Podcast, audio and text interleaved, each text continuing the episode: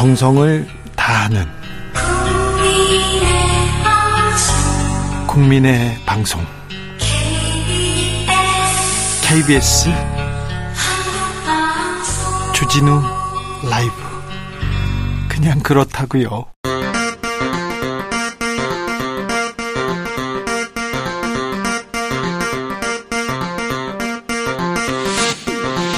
주진우 라이브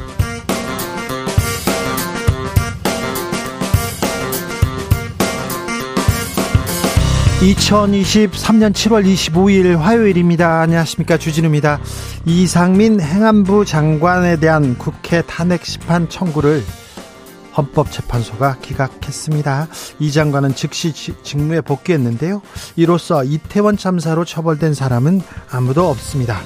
오늘 헌재 판단 어떤 의미로 봐야 할까요? 박범계 더불어민주당 의원에게 들어보겠습니다. 정치권에서는 서울 양평 고속도로 백지화와 재추진 사이 우왕좌왕하고 있습니다. 여기에 무속 코인 공방으로 얼룩 졌는데요. 최영두 박주민 의원과 이야기 나눠봅니다. 교사가 모친상 당하면 휴가를 왜 5일이나 가나요? 크리스마스에 놀러 가는데 애가 방해되니까 출근에 돌봐주세요. 모닝콜을 해서 아이를 깨워주세요. 거부하니까 교육청에서 민원을 제기했다. 이런 이른바 교사를 향한 악성 민원 도를 넘고 있습니다. 쏟아지고 있습니다. 술만 마시면 밤늦게 전화하는 학부모도 있다고 하는데요. 학교 폭력 상담하는데 조폭을 대동한 경우도 있다고 합니다. 아이고 어떻게 이, 이런 일이 우리 학 교 현장에서 벌어지고 있는 교권 침해 사례들 모으고 있는 교사에게 직접 상황 들어보겠습니다. 나비처럼 날아 벌처럼 쏜다. 여기는 주진우 라이브입니다. 오늘도 자중차에 겸손하고 진정성 있게 여러분과 함께 하겠습니다. 서울 서초구 서희초등학교에서 발생한 교사 사망 사건 이후에 어, 온라인에서 갑질 학부모 어떻게 점검해 보는 체크리스트가 등장했다고 합니다. 아, 이러면 안 되는데 혹시 이러시진 않아요. 우리 정치자들은 절대 그러시진 않습니다. 대부분 국민들, 대부분 학부모들은 부모처럼은 아니더라도 선생님들 존중하고 존경하죠. 그러면 우리 아이를 키워주고 우리 아이를 교육하는 사람인데 어떻게 아 그림자도 저는 저는 아무튼 존경심이 큰데요. 자, 몇 가지 체크리스트 볼까요? 집에서는 전혀 안 그랬는데 왜 그런가요? 작년에 괜찮았는데 왜 그런가요? 선생님이 착하셔서 안 무서워서 그런가 봐요. 늦은 밤에 연락 드려서 죄송한데요. 이런 거 하지 마세요. 죄송할 일인데 뭘 전화를 하세요. 우리 애는 일대일로 친절하게 말하면 말 잘 들어요. 알아들어요. 이런 얘기도 말을 안 들어서 지금 얘기한 건데 우리 애는 자, 우리에만 특별하다고 생각하는데 뜨끔하다고 생각하신 분들이 있는데요.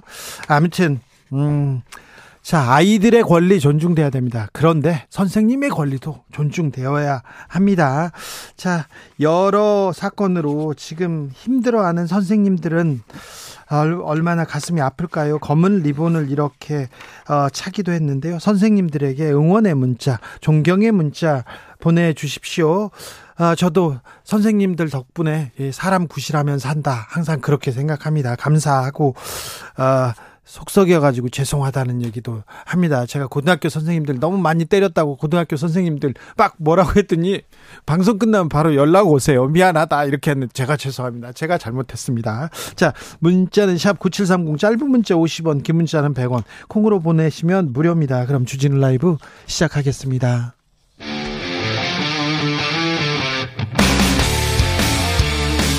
탐사보도 외길 인생 20년. 주 기자가 제일 싫어하는 것은?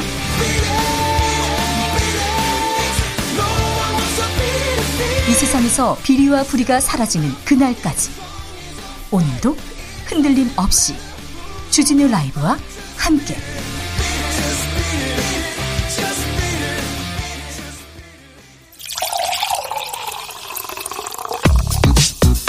진짜 중요한 뉴스만 쭉 뽑아냈습니다. 주스.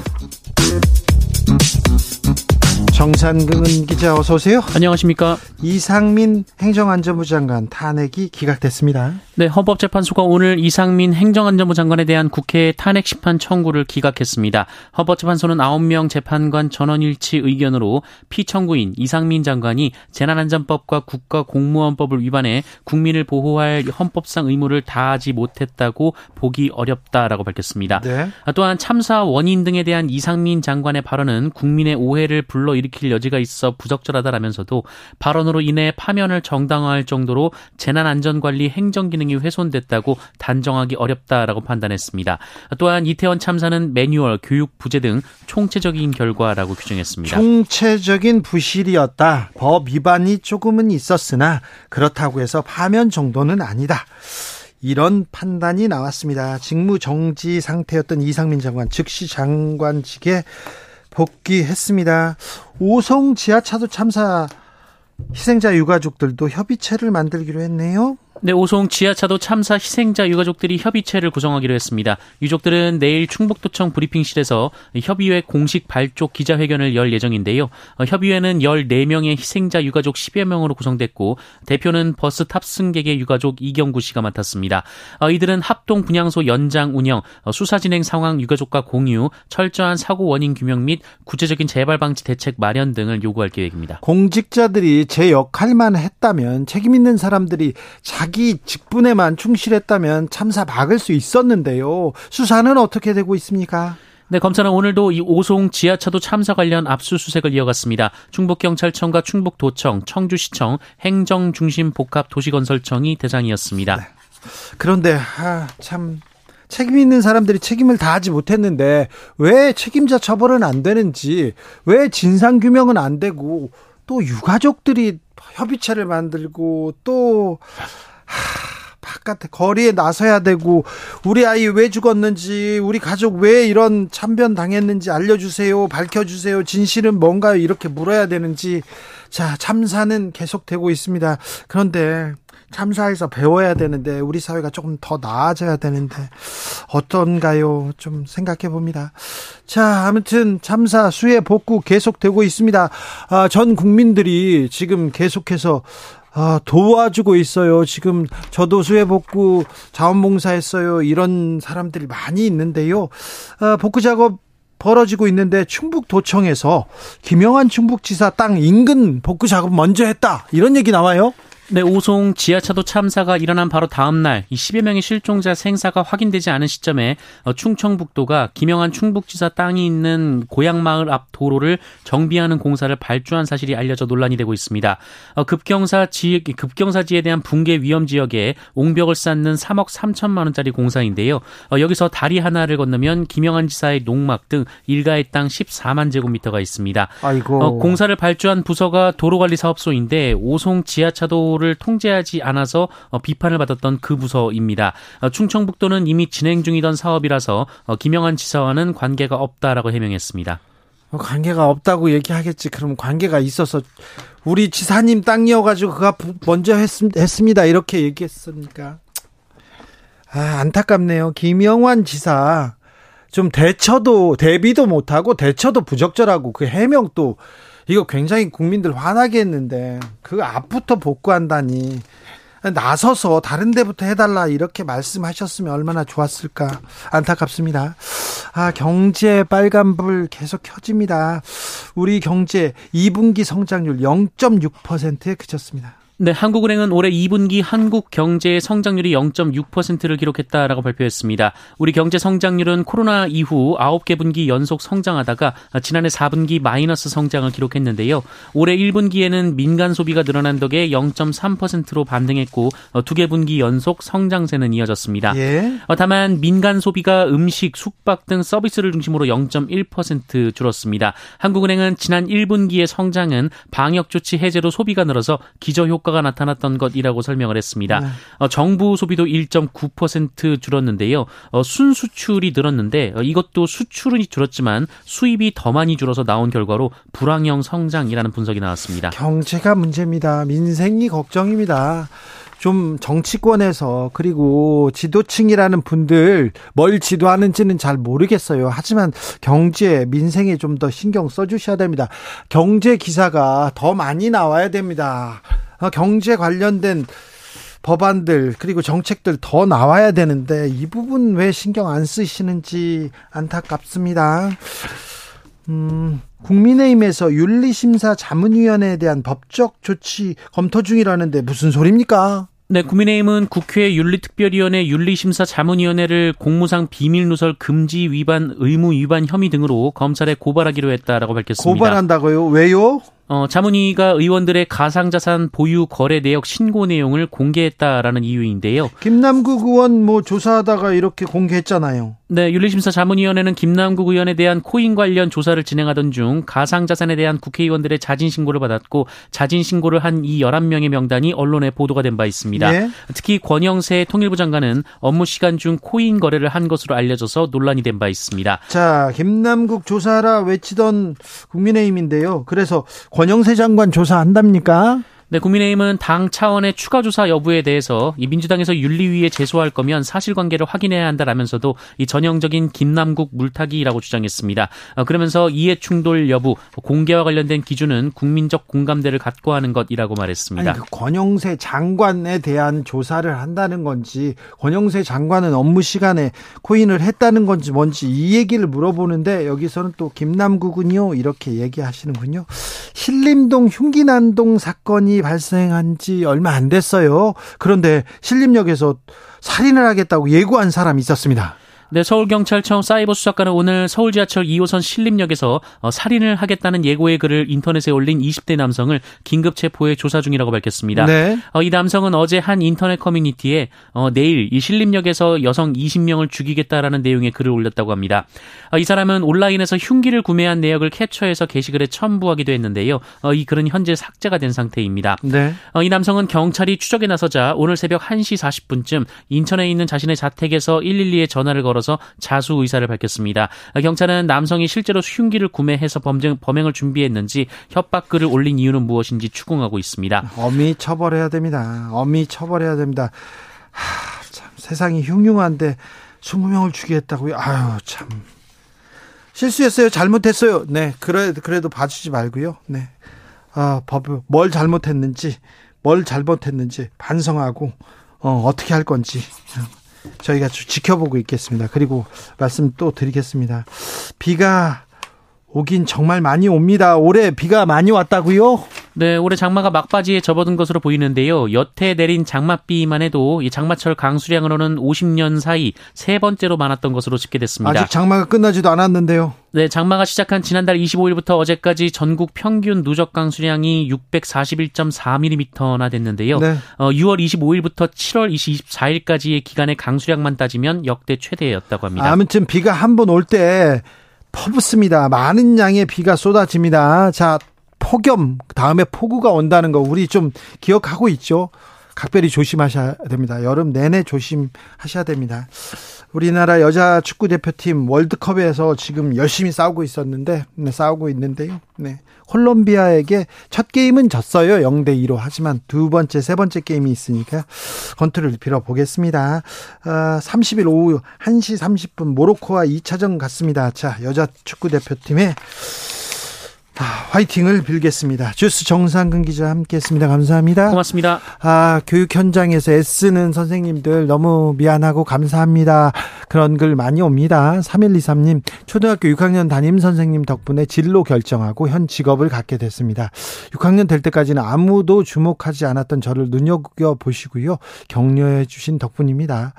아 저는 지금도 이 일을 할 때마다 선생님 생각해요. 정정식 선생님 감사합니다. 얘기하십니다. 4723님, 존경하는 선생님이 계십니다. 고등학교 때 일부러 시간 내서 토요일마다 독서 토론 지도를 해주셨어요. 헤르만 헤스 때도 읽고 난소공도 읽었는데 오승무 선생님 존경하고 사랑합니다. 이렇게 하셨습니다. 0147님께서 고2 때 저희 반 담임 이인곤 선생님 한 학생들을 무한 존중해 주셨고요. 특히 흡연으로 걸렸을 때 너가 뭘 잘못했는지 곰곰이 생각해 보라고 말로 잘 타일러 주셔서 엇나가지 않았습니다. 감사합니다. 그렇죠. 아이고, 그 때린다고 하나요? 아, 말로 해도 알아요. 말 안 해도 다 압니다. 네. 그렇게 선생님들이 다 그렇게 또 지도하고 있어요. 1985님, 선생님들께 무리한 요구하는 학부모님들, 진정으로 아이들을 위한 것인지 다시 한번 생각해 보세요. 아니, 내 자식을, 내 아이를 맡겨놨어요. 가르쳐 달라고. 내가, 아니, 이상한 학부, 학부모가 이상한 행동을 하면 어떻게 학생한테 뭐, 잘 대할 수가 있을까요? 이렇게 생각해 보면 간단한 문제인데 왜 그게 안 될까요? 9369님, 교생 실습하면서요, 선생님들이 얼마나 경무에 시달리는지 알, 알았습니다. 정말 고생이 많으세요. 감사합니다. 얘기하는데, 선생님, 감사합니다. 스승의 은혜 항상 감사하게 생각합니다. 주진우 라이브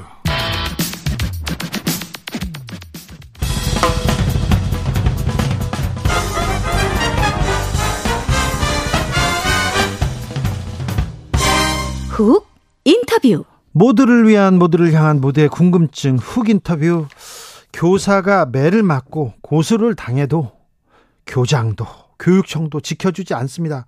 오롯이 교사 혼자서 다 감당해야 합니다. 그래서 너무 힘들었어요. 새내기 선생님은 그게 너무 힘들어서 참 그런 선택을 했습니다.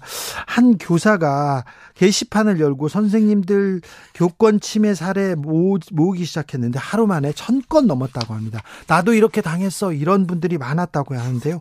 게시판을 운영 중인 황보미 경기 교사 노조 교권 보호국장 연결했습니다. 선생님 안녕하세요. 네, 안녕하세요. 네. 선생님이 게시판을 이렇게 열어 가지고, 예, 교권 침해 사례 모으기 시작한 겁니까? 네, 제가 개인적으로 한 것은 아니고요. 예. 어, 저희 경기교사 노조에서 예. 7월 21일에 오전 10시에 이런 게시판 플랫폼을 사용해서 선생님들이 겪으신 사례를 모으기 시작했고요. 예. 현재는 한 1846건까지 접수가 됐고, 이게 너무 많은 사례가 모아져서 네. 사이트 접속이랑 사례 확인이 원활하지 않을 정도가 되었습니다. 그래요. 그런데 선생님 최근 들어서 교사들에 대한 폭언이나 조금 뭐 무례한 일들이 늘어나고 있습니까? 그 교사를 향한 그런 폭언이 사실은 10년 전에도 물론 있었어요. 네. 그런데 최근 들어서 그 내용도 굉장히 다양해지고 음. 지나친 민원의 사례 수도 증가하고 있는 추세가 맞고요. 제가 이제 선생님들 교권을 상담하는 일도 같이 하고 있는데 네. 상담을 해드리면서 그 얼마나 이게 심각한 수준인가가 몸소 느끼고 있는 가운데서 서희초 같은 이런 일이 생겨서 너무 안타까운 마음입니다. 네. 지난주에 서희초 어, 선생님 교사를 추모한다 이런 메신저 프로 프로필을 이렇게 사진을 바꿨다가 항의를 받는 그런 소식 전해드렸어요. 근데 네. 실제로 이런 일이 많습니까?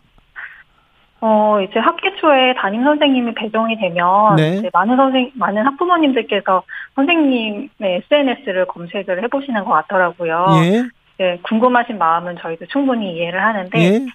그렇잖아요. 이제 어떤 선생님 만날지 뭐 설레시고 그렇죠. 궁금하기도 하시잖아요. 네네. 그런데 그 정도가 지나쳐서 선생님들의 사생활까지 침해하는 말씀을 하시는 분들이 더러 계시고 예. 그래서 선생님께서는 업무폰을 따로 개설해서 사용하시는 분들도 계십니다. 아니 그런데 그 선생님 전화번호는 그 학부모님들한테 다 공개가 됩니까? 어, 사실 선생님의 전화번호는 개인정보이기 때문에 공개가 되지 않아야 하는데, 더러 일부 학교에서는 공개를 하도록 강요를 하기도 하고, 예. 어떻게 알았는지 학부모님들이 또 알게 되셔서 연락을 주시는 경우도 있습니다. 네. 아, 이번에 서희초 교장이 입장문을 냈는데요. 어, 학폭 담당이 아니었다. 희망하는 희망하는 부서였다. 막 본인 희망이었다. 문제 없었다. 이런 얘기를 해 가지고 저는 좀 좀 기이하다. 너무 속상하다. 이런 생각이 들었는데 민원을 특별히 더 많이 받는 교사의 그 담당이 있습니까? 그런 직무가? 어, 사실 특별히 더 받는 담당 업무는 따로 없- 없고요. 네. 교사라면 누구나 이런 민원에 직접적으로 노출이 되어 있어요. 예. 그렇습니까?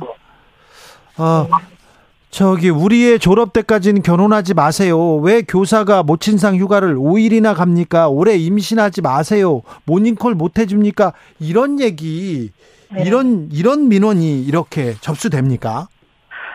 네, 저희도 사실은 좀 놀랬습니다. 물론 제 상담을 통해서 다양한 사례를 접하긴 했지만 이번에 이 게시판을 열면서 정말 상상할 수 없는 이런 어, 교권이 아니라 진짜 기본적인 인권, 인권까지 침해하는 그죠? 이런 다양한 사례들을 보면서 네. 아 저희도 너무 당혹스럽고 마음 아프고 속상하더라고요. 자 교사가 이런 악성 민원을 받았어요. 그리고 고소한다, 고발한다, 이렇게 또 폭력을 행사하는 사람도 있어요. 자, 이, 다 이런 상황이면 네. 교장이 나서서 그리고 교육청이 나서서 그 교사를 지원하는 시스템이 마련돼야 되는 거 아닙니까?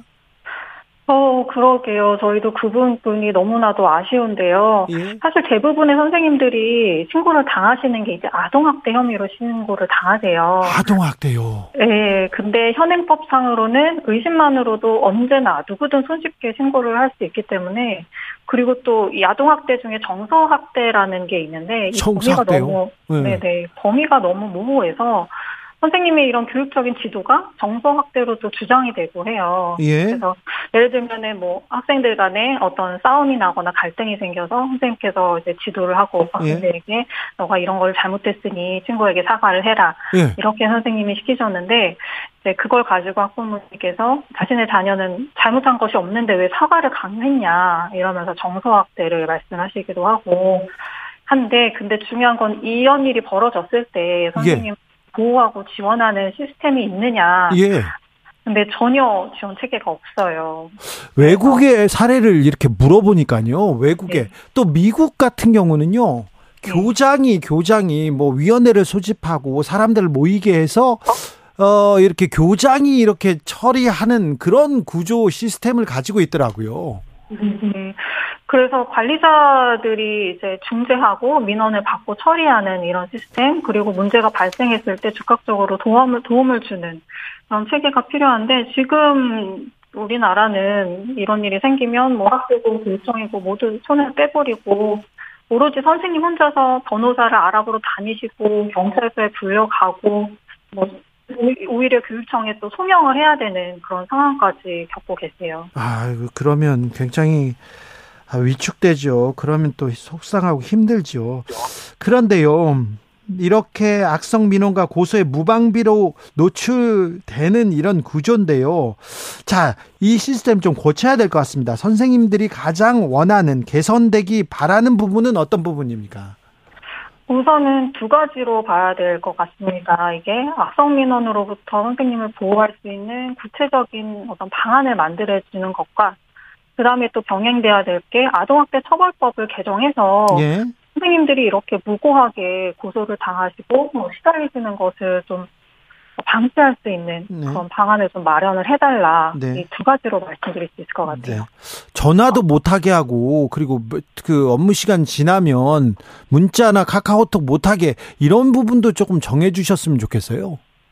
네, 물론 위급한 상황이 있을 수 있죠. 예? 그런 부분은 교사에게 연락이 갈 수 있는 어떤 루트를 정해놓을 수 있는데 예? 지금과 같이 너무나도 사소한 일로 다음 날도 해결할 수 있는 충분히 얘기를 할 수 있는 부분까지 뭐 밤에 새벽에 연락을 하시는 그런 부분들은 네. 조금 제한이 되어야 할 필요가 있는 것 같습니다. 교권 보호를 위해서 유선 전화 좀 자동 녹음 할 수 있도록 이런 기능 의무화해 주세요. 이런 의견도 있는데 어떻게 생각하세요? 그 이제 주로 이제 폭언이랑 욕설이 전화로 이루어지거든요. 예. 그래서 선생님들의 인권을 위해서라도 녹음 전화기가 적극 설치되어야 한다고 보고요. 예.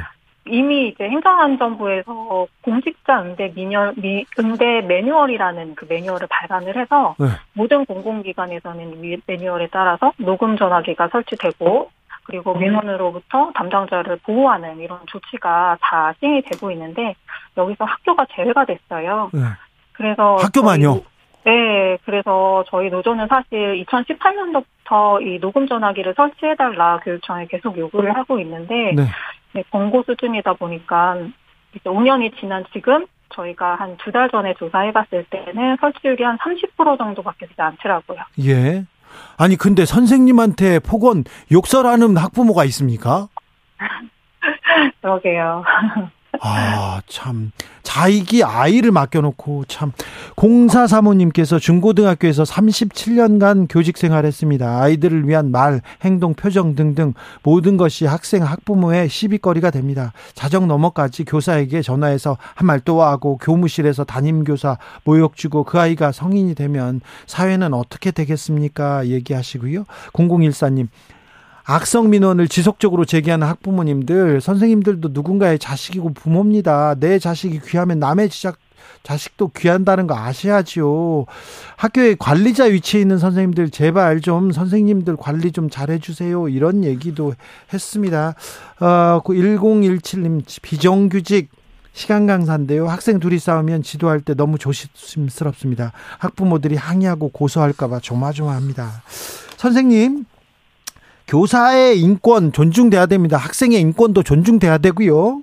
네. 그런데 학생 인권 조례 때문에 학생 인권 존중하다가 이렇게 교사 인권 무너졌다 이렇게 대립 구도로 몰고 가는 현상도 보이는데 어찌 생각하세요? 어, 그 부분에 대해서 저도 매우 조심스럽습니다.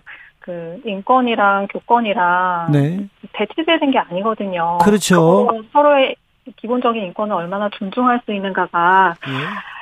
어, 지금 약간 정쟁의 구도로 가는 것 같아서 저희는 너무 우려스럽고요. 네. 무엇보다는 이런 네. 악성 민원이나 아동학대 고소로부터 그리고 교권을 심각하게 침해하는 그 학생들로부터 선생님을 어떻게 보호할 것인가를 좀 중점적으로 논의를 이어갔으면 좋겠다는 마음입니다. 알겠습니다. 교사의 인권을 이렇게 존중해서 교사의 기가 살면 다른 학생들한테도 좋은 교육, 양질의 교육이 갈 텐데 그런 생각 해 봅니다. 어, 말씀 감사했습니다. 네, 감사합니다. 한봄이 선생님이었습니다. 교통정보센터 다녀오겠습니다. 유아영 씨.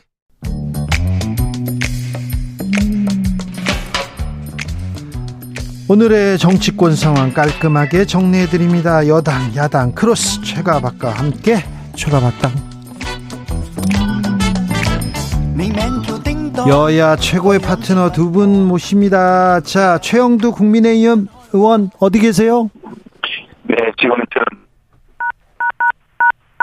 자, 지금 전화 하고 이제 다시 지방 저 마산으로 가고 있습니다. 알겠습니다. 저 수해 복구 현장에 있다가 지금 고속도로 이송 중 이송 중이라니 네, 이동 중입니다. 네. 어, 죄송합니다. 최영도 의원님. 최영도 의원님은 지금 어, 전화로 연결되는데 연결 상태가 조금 고르지 않아서 어, 다시 연결하겠습니다. 박주민 더불어민주당 의원 모셨습니다. 어서 오세요. 네, 안녕하십니까? 네. 자, 이상민 행안부 장관 탄핵안 아, 기각됐습니다. 네. 네. 박주민 의원님은 예상하셨죠?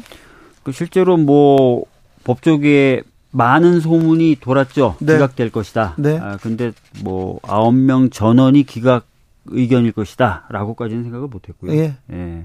그럼에도 기각 가능성이 있음에도 불구하고 음. 아, 탄핵해야 된다 이렇게 주장했던 이유는 뭡니까? 뭐 아시다시피 이제 이태원 참사 당시에 어떤 재난을 예방하는 의무를 제대로 못했고 또 참사 당시에 제대로 된 조치를 못했고 참사 이후에는 여러 가지 문제 있는 발언으로 뭐 유가족 분들에게 2차 가해다 이렇게까지 평가를 받았던 이상민 장관 아니겠습니까? 네. 아, 그런 책임을 묻기 위해서 수사가 돼야 된다라고 했지만 수사 안 됐고요. 또 해임해야 된다 해서 해임 건의 저희 국회가 했습니다. 네. 해임도 안 했습니다. 네. 그럼 당연히 할 수 있는 게 탄핵밖에 없죠. 네. 아무도 책임을 안 지려고 그러고 아무도 잘못했다고 안 하니까요. 최영도 의원님. 네. 탄핵 얘기를 조금 해볼까요? 네, 네. 탄핵이 기각됐습니다. 네, 네. 헌법재판소 결정에서 보았듯이 네. 헌법재판소 재판관 전원이 예. 이 탄핵가 사유가 되지 않는다. 예. 탄핵할 불법이 없다고 했지 않았습니까? 예. 이것은 지난번에 민주당이 우리가 그 헬로윈 참사 같은 사회적 참사의 원인과 대책을 정확히 만들기보다는 네. 정치적 공방으로 이어 나와서 결국 그 참사를 책임지고 어, 사후에 이런 참사가 베풀리지 않도록 국가 시스템을 정비해야 될 책임자에게 결국에는 탄핵이란 굴레를 씌워서 어, 국가 행정, 행정의 실체에서 물러나게 하는 이런 큰 사안을 좀 만들지 않았습니까? 이제 그 정치적 사안이 아니라는 것을 분명히 밝힌 셈이 되겠습니다. 최영도 의원님. 네. 수해복구 이렇게 현장에 가셨어요? 네네. 네. 자, 아, 수해가 지난해도 있었고 올해도 있었는데요. 지난해 좀 어, 지난해 이렇게 참사를 겪고도 왜 대비하지 못했나, 왜 대응하지 못하나 이렇게 국민들이 걱정합니다. 어찌 지금 준비 중에 계십니까? 네, 지금 이제 민주당과 함께 이 수해 복구를 위한 여러 가지 법적 미비점 같은 걸 보완해야 될 텐데 지금 여러 전국에서 수, 재 피해가 났습니다만 이건 참 기상 기상 상황이 역대 최악이라고 하지 않습니까? 네. 그래서 대통령께서도 이제 저 더 이상 천재지변이라고 그러지 말고 생각할 수 있는 것보다 더 훨씬 더큰 어, 위험 피해를 염두에 두고 대비하고 이렇게 어, 대책을 세워야 될 것 같습니다. 지금 전국적으로 조금 피해 상황에 대해서 대, 어, 대책의 정도 또 대책의 성공 정도가 좀 다른데 지난번에 헬로윈 참사 이후에 지적되었던 재난통신망, 재난통신망이 47개 기관 기관들이 다 통합돼 가지고 신속한 대피 또 예방을 어 하는 조치 어 네. 시스템인데요. 그 시스템의 경우 이게 지역적으로 좀 충청 충북 같은 경우에 좀 심각한 문제가 있었죠. 그런데 이제 경남의 경우를 제가 직접 현장 확인을 했더니 이게 재난 안전망 재난 시스템 같은 경우 통합적으로 작동하면은 적어도 어 사전 예방이 충분치는 않겠지만 네. 대처를 신속하게 해서 피해를 네. 최소화할 수 있겠다는 어 그런 어떤 기동성이 지금 확인되었습니다. 확인되었는데 지금 중국에서 확인되었던 이런 문제점들을 네. 어 결국에는 사람들이 끝까지 책임지고 지켜야 되는데. 네, 그러니까요. 그 점이 좀 소홀했다는 생각이 듭니다. 아, 그러니까요. 책, 예. 책임 있는 자리에 있는 분들이 조금 책임을 다하지 못했다. 그 부분 좀 아쉽습니다. 박주민 의원님. 지금 그 최영도 의원님이 말씀하시면서 네. 조금 제가 좀 바로잡고 싶은 부분이 있는데 자꾸 할로윈 참사라고 얘기를 하세요. 예. 그러니까 정부도 지금 이태원 참사라고 하니까 이태원 참사라고 좀 불러주시면 좋겠다라는 말씀 잠깐 드리고요. 예, 예. 어, 최 의원님께서도 말씀하시면서 결국은 시스템을 활용하는 사람들이 좀 문제다라는 취지의 말씀하셨어요. 네. 어, 대부분 참사가 어, 여러 가지 이유가 있겠지만 어, 특히 이제 사람들이 어떤 시스템을 제대로 활용하지 못하거나 예. 미리 대비하지 않거나 이러면서 발생하는 경우가 많습니다. 그래서 예. 저희들은 참사가 벌어졌을 때 어떤 제도 개선이나 이런 것도 필요하지만 네. 어, 그런 것들을 제대로 활용하지 못하고 또 지켜야 될 규정을 제대로 지키지 않은 사람들이 있다면 그런 사람들에 대한 책임을 지우는 것도 반드시 필요하다고 아, 생각합니다. 아, 그렇죠. 그래서 저희가 특히 이상민 어, 장관이 탄핵돼야 된다라고 얘기를 했던 겁니다. 네. 네. 어, 지금 최영도 의원도 지적하듯이 경남에서는 이 시스템이 제대로 작동해서 피해를 좀 최소화할 수 있었다. 이 얘기합니다. 충북에선 부족했다고 얘기하고요. 자, 좀 재난에서 좀 배워야죠. 참사에서 배워야죠. 이제 앞으로 계속해서 기상 이변, 이변이라고 할 것도 없습니다. 폭염과 폭우가 계속됩니다. 한 번 오면 퍼붓습니다. 그 대비를 하고 있어야 되는데 얼마나 대비하고 있는지 그리고 대처를 어떻게 하는지 왜 그 자리에 있는지 좀 아셔야지 어쩔 수 없다 이런 얘기 좀 하지 마시고요. 서초구 서희초등학교에서 교사가 극단적인 선택을 했습니다. 그런데 이 문제를 푸는 해법 여야가 좀 입장 차가 큰데요. 박주민 의원님. 네. 어떻게 좀 풀어야 됩니까? 인권 변호사 출신인데 얼른 얘기 좀 해봐 해봐 주세요. 사실 이제 최근에 얘기되고 있는 이런 이야기들은 좀 얘기가 된 지가 좀 많이 됐었어요. 예. 그러니까 어, 어떻게 보면 교사의 어떤 어, 노동 환경이라 그럴까요? 아니 네. 교육 을 하는 그런 환경을 둘러싼 문제에 대한 어, 문제 제기는 계속 있어 왔는데 아, 이 부분을 좀, 어, 좀 풀어야 된다는 얘기는 많았지만 근본적인 개혁은 좀 되지 않았습니다. 네. 어, 뭐, 교사가 굉장히 많은 행정 업무를 부담한다든지 네. 각종 민원에 시달린다든지 예. 이런 것들이요. 예. 근데 이제 이런 문제가 터지고 나니까 또 어, 문제는 이제 정부하고 여당은 이걸 학생 인권을 신장시키려고 했었던 학생 인권 조례 탓이다라고 또, 어, 몰아붙이고 있어요. 예. 어, 사실 이제 학생 인권도 중요하지 않, 겠습니까 아니, 중요하죠. 네, 그래서 학생 인권과 아, 교사들의 어떤 노동권, 어, 교육권이라고 할 수 있는 그런 것들이 좀 조화를 이룰 수 있는 방법으로 좀 아, 이번에 해, 이런 일들의 어떤 해결책들을 좀 찾아 나갈 수 있었으면 좋겠습니다. 최영두 의원님, 이, 네. 이 교권 침해에 대해서는 이제 조금 더, 조금 우리가 좀 나은 교육 환경 만들어 줘야 될 것 같습니다. 네, 좀 심각한 상황이고요. 이 예. 교권 침해 상황이 우리 교육이 정상적으로 이루어지기 힘들 정도로 네. 악화되어 있습니다. 예.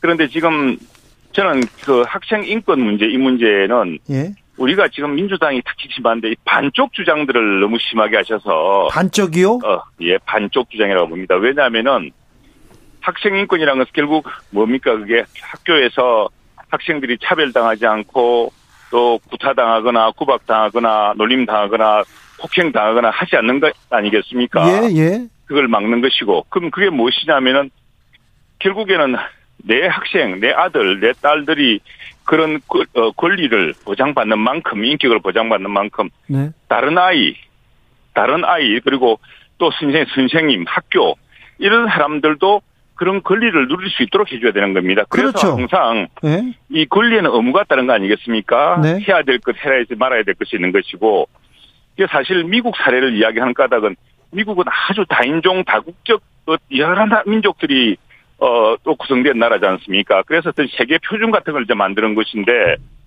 제가 이제 미국 특파원도 해봤습니다만, 20년 전에 제부터 보면은 항상 미국의 학교 교육에서는요, 학생의 권리와 의무가 동시에 강조됩니다. 네.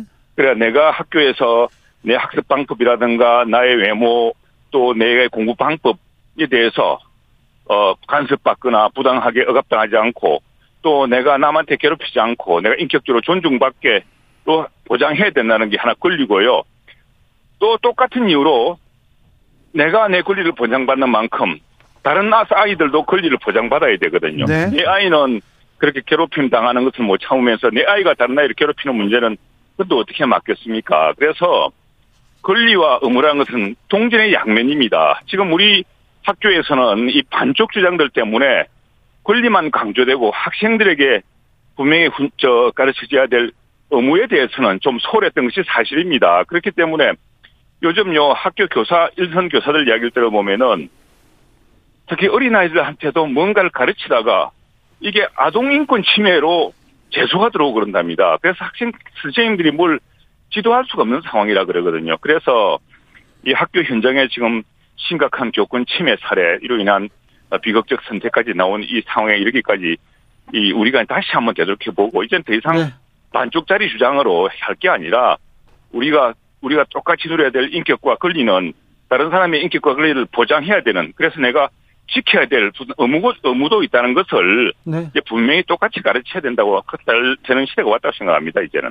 박주민 의원님. 아니 뭐 민주당이 이제 뭐 학생 인권 조례라든지 이런 부분에 대해서 강조해 왔던 것은 사실입니다. 근데 그 내용이 지금 최영도 의원님이 말씀하신 대로 내 권리가 중요하기 때문에 남의 권리를 침해해도 된다. 라는 내용이 아니잖아요. 지금 현재 여러 어, 광역자치단체에 있는 학생인권 조례가 그런 내용을 담고 있습니까? 그렇지 않은데요. 그런데 어, 학생 인권 그래서 아, 제가 아, 박, 아, 박 의원님께 말씀드리고 싶은 예, 것은 최영도 의원님이 예, 말씀하신 거는 학생의 인권 우리는 학생 인권 조례만 있었죠. 사실을 그리고 과거에 학생 인권 조례만 있었는데 예. 그 외국의 경우에는 보면은 권리와 의무라는 것을 동시에 강조하는 통합적인 조례로 그런 어떤 그 어, 서약으로 시작한다는 거죠. 학교라는 현장이 왜 이렇게 그러니까 되었겠습니까? 학생 인권 조례만 놓고 본다면 지금 어, 의원님께서 말씀하신 대로 본인의 네. 기본권도 중요하고 남의 인권도 중요하다는 내용을 담고 있어요. 그래서 학생 인권 조례가 뭐 모든 문제의 원인이다라고 말씀하시는 거는 아니 제가 그렇게 그 이야기하지 영상 맞지 않았는, 않고요. 않았는데 네. 지금 지금 우리 민주당에서도 그러고 또 무슨 일부 약간 진보 언론이라는 것도 이야기가 왜 학생 인권 조례를 문제 삼느냐 그러는데 지난 20여 년간 학생 인권 조례 또 수많은 진보 교육감으로 학생 인권 조례를 강조하는 교육이 교단에서 이루어져 왔고 학교에서 이루어져 왔지 않습니까? 그런데 인권은 존중돼야죠. 학생 인권만 중요. 남의 학생 인권, 남의 아이의 인권과 교사의 인권을 그러니까 학생 인권 조례에 그런 내용이 담겨 있냐고요. 내 인권이 중요하니까 남의 인권은 무시해도 된다는 내용이 담겨 있냐고. 그렇지 않아요. 말씀하신 대로 내 인권도 중요하고 남의 인권도 중요하고 서로 차별하지 자, 말고 이런 자, 내용이 보시죠. 담고 있어요. 보시죠. 우리는 학생 인권 조례라고만 하죠. 그러나 외국 같은 미국 같은 경우는 학생의 권리와 의무라고 권리와 의무를 같이 가르치는 겁니다. 그래서 이제 더 이상 반쪽으로만 이런 논란을 되풀이하지 말고 학생과 권리의 의무 또 최근에 교권 네. 침해에서 비롯됐던 이런 문제들을 네. 좀 균형 잡게 가르칠 수 있는 법제화를 하자 이런 이야기입니다. 알겠습니다. 네. 고속도로에 계십니다. 저 최영두 의원님. 서울 양평 고속도로 문제는 이제 어떻게 풀 겁니까? 예, 그거는 뭐 국, 국토부가 예. 정권 저 그동안 왜 이렇게 원안이 있고 수정안이 있고 예산 타당성 조사가 이루어지고 이런 것들이 다 있지 않았습니까? 예. 예, 그런 것들을 살펴보면은 무엇이 문제였는지가 이제 다 드러나겠죠. 그, 드러나겠죠. 박주민 네, 의원님. 드러났고 지금 당장 음. 2021년에 수정한 이야기가 나오고 당시 KDI 얘기가 나오기 때문에 네. 민주당의 이 주장이 얼마나 정치적인가도 스스로 드러나게 될 겁니다. 자, 뭐 여러 얘기를 할 수 있는데요. 뭐 원희룡 장관 같은 경우에 어, 백지화를 하겠다라고 했는데 이제 최근에 보도된 거 보니까 국토부 관계자가 충격 요법 이었다 네, 네. 이런 식의 발언을 했다고 보도가 되고 있는데 아, 이런 식으로 국정을 운영해도 되는 건지. 그러니까 10년이 넘게 걸린 사업이고 거의 2조에 가까운 예산이 들어가는 또 대통령의 공약이었던 사업을 충격 요법을 위해서 백지화시켰다 다시 복원시켰다 막 이렇게 한다고요? 이거 자체가 저는 상당히 문제가 있다고 보고요. 이런 충격 요법이라고 말하는 것들을 써야 될 정도로 뭔가 감추고 싶었던 게 아닐까. 오히려 저는 그런 생각이 드는 겁니다. 그, 그리고 그런 생각이 든게 오히려 더 저는 합리적인 그런 의심, 이런 쪽이라고 저는 생각합니다. 네. 감추고 싶었던 게 아니가요. 네. 정말 이 다수당 170 가까운 민주당의 이런 행포와 앞뒤 맞지 아니 저희가 뭘 정책, 저희가 뭘 해서 저희는 의문이 아니, 있다고 이걸, 얘기했을 이걸, 뿐인데 그게 행포입니까? 그리고 그것 자, 때문에 백지화는 그 장관의 그 선언이 행포죠. 보시죠. 어, 제가 지금 전화 최영도 의원님 야당 의원이실 때 우리 정부에 어떤 문제점이 있거나 약간 비판할 지점이 있으면 지, 비판 안 하셨습니까? 그럴 때 저희가 그러면 백지화해버리겠다 이렇게 합니까? 그리고 그 비판을 뭐 횡포라고 저희가 표현했습니까? 대통령 부인 가족을 연루시켜서 그렇게 지나치게 공세를 하지 않습니까? 그 경우는 원안을 원안대로 하면은 자 우리 말이 옳았다고 민주당이 또 공세에 진행할 것이고 또 지금 정책의 이력을 쭉 보면서 나오지만 이제 그 바꿀 수밖에 없었던 그런 수정안이 놓인 이유가 많이 나눠서 또 수정안을 결정하면은 또 봐준다고 그럴 테고 도대체 국정을 제대로 할 수 있도록이나 해주었습니까? 이런 진퇴양면의 상황에 아니, 야당이 때문에 그랬던 것인데 야당을 영어로 아파지 파티라고 하죠. 항상 비판을 하고 평가를 하는 역할을 하는 게 야당입니다. 그러면 그렇게 평가를 하고 그 비판을 하면은 여당과 정부는 거기에 대해서 해명을 해왔고 그런 해명을 통해서 국민을 설득해서 사업들을 추진해 오는 것이 본연의 임무였어요.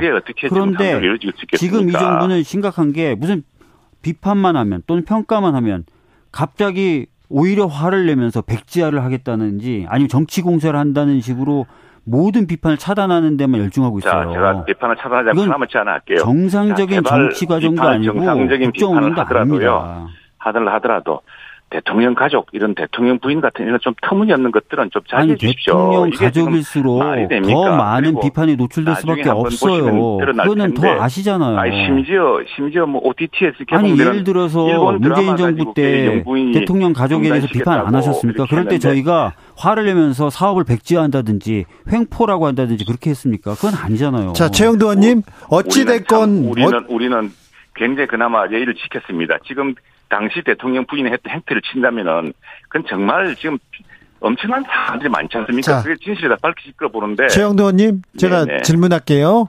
고속도로에 네. 계시니까 고속도로 질문할게요. 자, 고속도로 종점이 바뀌었어. 왜 바뀌었는지, 바뀌어, 뭐, 어떤 절차가 있었는지 명명백백하게 이렇게, 이렇게 밝히고, 그러면 다시 그 고속도로는 재추진하는 겁니까? 준비하고 있습니까? 네, 그렇게 하고 있죠. 지금 자. 양평, 예, 양평, 지역을 바라고 이게 수도권 예. 교통 대책과 그렇죠. 관계되는 것이기 때문에. 네. 그런데 지금 이게 정상적으로 정책을 수행하지 못할 정도로 매사를 무슨 대통령 가족과 연결시켜서 이게 정책 이력을 살펴보니까 그게 자, 아니더란 거 아닙니까? 의혹을 그러면 의혹은 해명 해명하고 지나가면 되는데 할수 있을 정도의 이런 상황이 안 될 정도로 그러면 야당이나 언론이 하니까. 정부나 여당을 전, 비판할 수 있는 수준을 정해 주세요. 민주당이 했던 딱 정해 주십시오. 이 정도까지만 하라고 가이드라인 주세요. 거기에 맞춰서 저희들이 비판할게요. 아, 예?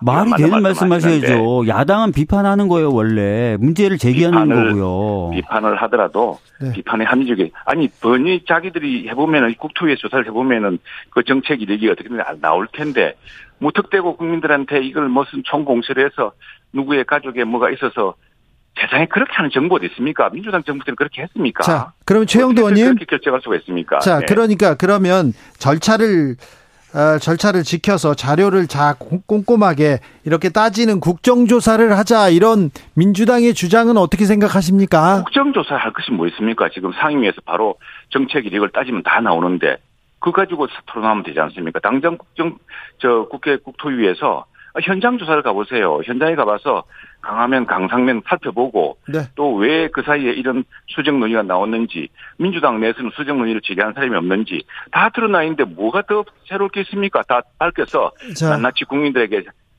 공개를 하면 되는 것이죠. 박주민 의원님. 뭐 국정조사나 이런 진실규명을 위한 절차, 뭐 필요한 부분들은 밟아 나가는 게 맞을 것 같아요. 왜냐하면 지금 오히려 정부와 여당이 억울하다라는 입장이지 않습니까? 네. 어, 그렇다면은 뭐 억울한 부분을 드러내고 설명할 기회를 가진다는 차원에서 네. 어, 필요한 절차들이 좀 진행될 수 있었으면 좋겠습니다. 이 문제는 이 정도 절차가 네. 필요한 절차가 뭐 필요한 바로 당장 밝히면 되는 건데 뭘 기다리는 겁니까 지금? 그걸 그 누가 밝혀야죠? 뭐, 뭐, 아니 지금 국정조사를 하면 야당이 항상 하는 태도란 것은 현황과 관련 없는 것을 집어넣어서 또 이렇게 하고 계속 끝없는 논쟁을 만들려는 방식이란 걸잘 보지 않았습니까? 그럼 당장 지금 국민들이 궁금해하고 있고 이 논의를 재개할 이 고속도로 건설을 재개할 것인가 말 것인가 이 문제는 당장 결정할 수 있는 문제이기 때문에 바로 상임위에서 명명백하게 정리하면 되는 문제죠. 그러니까 재개할 것이냐 말 것이냐, 재개했을 때 어떤 노선이 더 타당하느냐 이런 것들 말씀하신 대로 뭐 여야가 여러 가지 합의와 토론을 통해서 정하면 될 것 같아요. 근데 예. 이제 제가 지금 말씀드렸던 것은 과거에 예, 예타까지 통과됐었던 노선이 갑자기 변경된 부분에 대해서는 여러 가지 의혹이 제기되고 있으니까 네. 그 부분을 좀 규명할 수 있는 거기에 좀 초점을 맞춘 진상 규명 작업도 필요하지 않나라는 차원에서 말씀드립니다. 알겠습니다. 진상 규명을 바로 상임위에서 바로 시작하시죠. 뭐 네. 기다릴 게 뭐 있습니까? 네, 네. 왜 그것도 뭐 가능한 방법이라고 누가 왜이 네. 종점을 바꿨고 왜 이 안은 시민들한테 국민들한테 도움이 되는 건지 좀 따져 보자고요. 자, 최영도 의원님. 네. 에, 지난해 대통령 간저 선정 과정에 풍수 저기 천공이 왔다 갔다 그런데 천공이 아니랍니다. 백재권 백재권이신지 수염은 났는데 비, 슷하신 분이세요. 자, 백재권 교수가 아니죠. 이렇게 예. 다녀가셨다는데 이 문제는 어떻게 보시는지요? 그게 뭐 보조적으로 한번 이야기를 들어보기 위해서 우리가 이전에 보면은 예컨대 그 대통령의 네. 어떤 여러 가지를 정할 때 그런 사례가 들 있지 않습니까? 예전에 음. 박정희 대통령이 예전에 이승만 대통령 그 저걸 전할 때 묘지 틀 국립묘지에서 누가 누구 예. 역관을 데려왔다 그런 얘기는 있었죠. 네네. 네. 그게 또 우리 저 전통적으로 해왔던 일이기도 하고 그리고 또 뭐 사실 이분이야 지금 민주당이 공개했던 원래 당초에 공개했던 그분과 완전히 좀 격이 다른 분 아닙니까? 뭐 이재명 대표도 만나고 여당 야당의 여러 인사들도 자주 만났던 분인데 그러면 그런 분들이 공평하게 생각을 해야죠. 그리고 뭐 그게 그걸 옮기는데 결정적인 그게 됐겠습니까? 보조적인 자료로 사용했겠죠. 또, 네. 그 풍수라든가 이런 지리 같은 것도 지리적인 어떤 그 판단의 근거라든가 또 뭐, 어, 뭐 보던 그런 살필, 살필 수 있는 하나의 보조 자료가 될수 있었겠죠. 문제가 없었다면 천공 논란이 벌어졌을 때 천공이 아니라 이 사람이다라고 밝혔겠죠. 근데 그렇게 안 하셨잖아요. 최근에서야 최근에서야 천공이 아니라 다른 사람이다라고 지금 밝힌 건데 저는 어, 본인들이 생각했을 때도 이 분이 어, 실제로 와가지고 둘러봤었던 게 그렇게 떳떳하진 않다. 뭔가 좀 문제가 있다라고 생각했기 때문에 천공 논란 당시에 아, 이 사실을 밝히지 않았었다고 봅니다. 그래서 저는 이분이 도대체 어떤 역할을 했고 또 어떤 자격으로 이런 역할을 했는지 이런 것들을 좀 더 소상히 좀 밝히실 필요가 있다고 생각합니다. 도대체 예. 민주당은 뭘 자기들이 잘못했으면은 잘못했다. 그때는 전공이라고 그렇게 확실하고 뭐 이야기하지 않았습니까? 그렇다면 일단은 아 그때 너무 우리 확신을 가지고 잘못했다라고 이야기라도 하고 이렇게 따지면 좋겠는데 정의당 아, 전 이렇게. 의원이 이렇게 문제 제기한 거 김종대 전 의원이 네 참, 아니죠 부승찬 대변인하고요. 그좀 잘못한 거는 잘못했다 사과를 하고 이었으면 좋지 않겠냐 훈계를 하면 듣겠는데 네. 아니 뭐 그건 싹보이 떼고 그냥 핵심은 언제 끝냐는 듯이 어, 관저 이전에 민간인이 개입한 것 같다. 민간인의 영향력이 있었던 것 같다. 그리고 그 민간인이 통상적인 어떤 안보 전문가라든지 건축 전문가라든지 이런 사람이 아니라 보안 전문가라든지 이런 사람이 아니라 약간 역술이나 얼굴 전문가래요. 어뭐 관상이나 풍수 전문가나 이런 것이라는 게 저희가 제기했던 의혹의 핵심 아닙니까? 관상이라든가 네? 하고 역술하고 풍수는 좀 다르죠. 그러니까 저희들이 문제 제기했던 예. 핵심이 어떤 건지 아시지 않습니까, 의원님이? 아, 그래. 네. 문제 제기를 네. 그렇게 정중하게 했습니까? 어? 천공이라는 사람을 떠들여 천공이 누굽니까? 천공을 어떻게 또 연루시켜 가지고 네. 온갖 아니 그럼 문제 없다고 생각하셨으면 그 당시 천공은 아니고 이 풍수지리학자였다라고 자, 바로 밝히시면 알겠습니다. 되지 않습니까? 아까 최영도 의원님이 말씀하셨는데 또 놔둡니까? 저 저기 정중하게 좀 관상하고 풍수하고는 예. 다른데 이거 관상 네, 네. 전문가신데 갑자기 풍수 전문가가 되셨어요. 백재권 씨는 그리고 천공은 안 되고 백재권은 괜찮다. 이건 또 국민들이 어떻게 받아들일지 괜찮다가 아, 아니라 자 그러면 이재명 대표는 웬만한 것도 사각 알겠습니다. 좀 형평을 가져야 최영도 의원님 전화 상태 고르지 못했습니다. 죄송합니다.